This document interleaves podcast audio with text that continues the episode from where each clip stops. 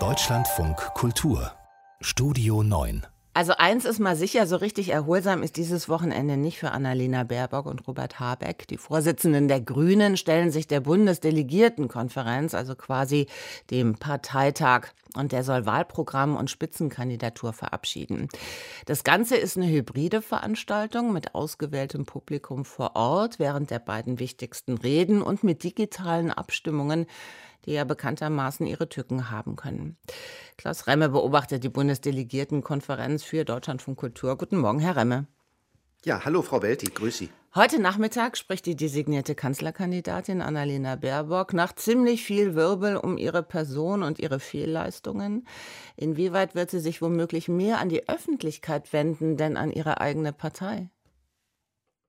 Das wird so sein, damit rechne ich fest. Ich glaube, äh, und das haben eigentlich die ersten Stunden dieses Parteitags schon gezeigt, äh, die eigene äh, Basis, auch die Delegierten und auch die, das Publikum, das ja zum Teil zugelassen war gestern, steht praktisch wie eine Eins hinter dieser Kandidatin. Und ich glaube, alle wissen, dass das auch notwendig ist, um einen Eindruck in die Öffentlichkeit hinein zu vermitteln. Annalena Baerbock, glaube ich, ist sich dieser Fehler der vergangenen Wochen sehr bewusst und wird äh, versuchen, diesen Eindruck, den sie nach einer ja so gelungenen Kür hinterlassen hat, ähm, wieder zu, hervorzuholen und diese Fehler in Sachen Lebenslauf, in Sachen Einkünfte, wir kennen diese äh, Fehler der vergangenen Wochen, vergessen zu machen. Ihr Co-Vorsitzender Robert Habeck hat schon geredet. Ist das denn eher ein roter Teppich für Baerbock gewesen, für ihre Kandidatur?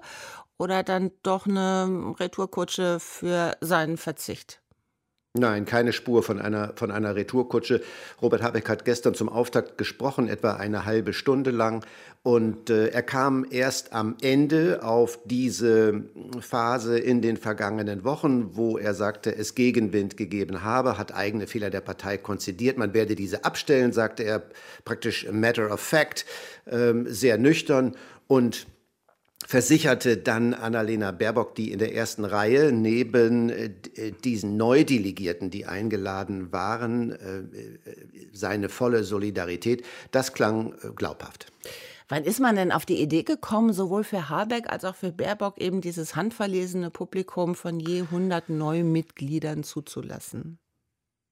Also ich kenne den Zeitpunkt nicht genau. Er war natürlich abhängig von der, von der pandemischen Lage, von der Inzidenzzahl. Und wir sehen, es sind Dinge möglich, die beim letzten Parteitag Ende des Jahres nicht möglich waren. Sicher war es auch, glaube ich, den Lehren dieser Reden bei dem Parteitag mitten in der Pandemie geschuldet. Denn äh, es gab zwei Reden, denen deutlich anzumerken war, dass äh, Annalena Baerbock und auch Robert Habeck beim letzten Mal mit dem Format in eine Kamera, in einem praktisch leeren, dunklen Raum hineinzusprechen, nicht so richtig klar kamen.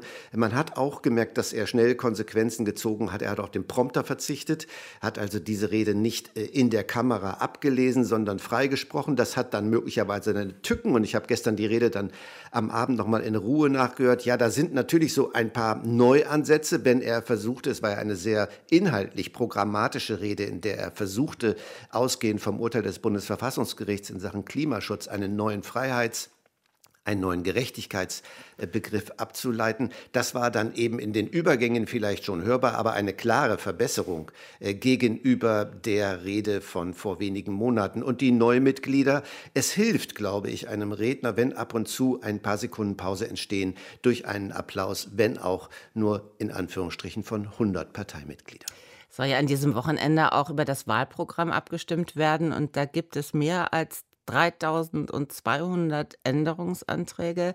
Das klingt nach Knirsch zwischen Führung und Basis.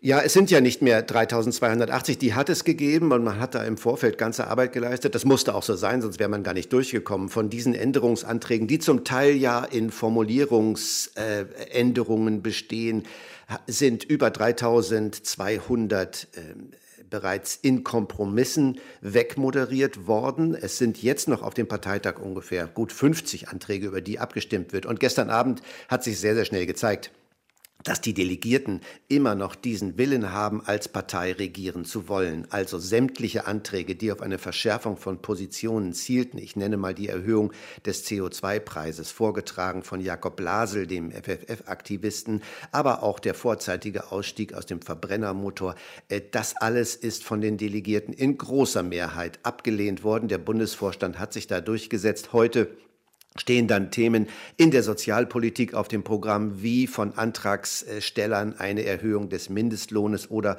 eine Erhöhung des Spitzensteuersatzes stärker als vom Bundesvorstand im Entwurf vorgeschlagen. Und auch da rechne ich eigentlich nicht damit, dass es zu einer, zu einer Radikalisierung des Programms kommt.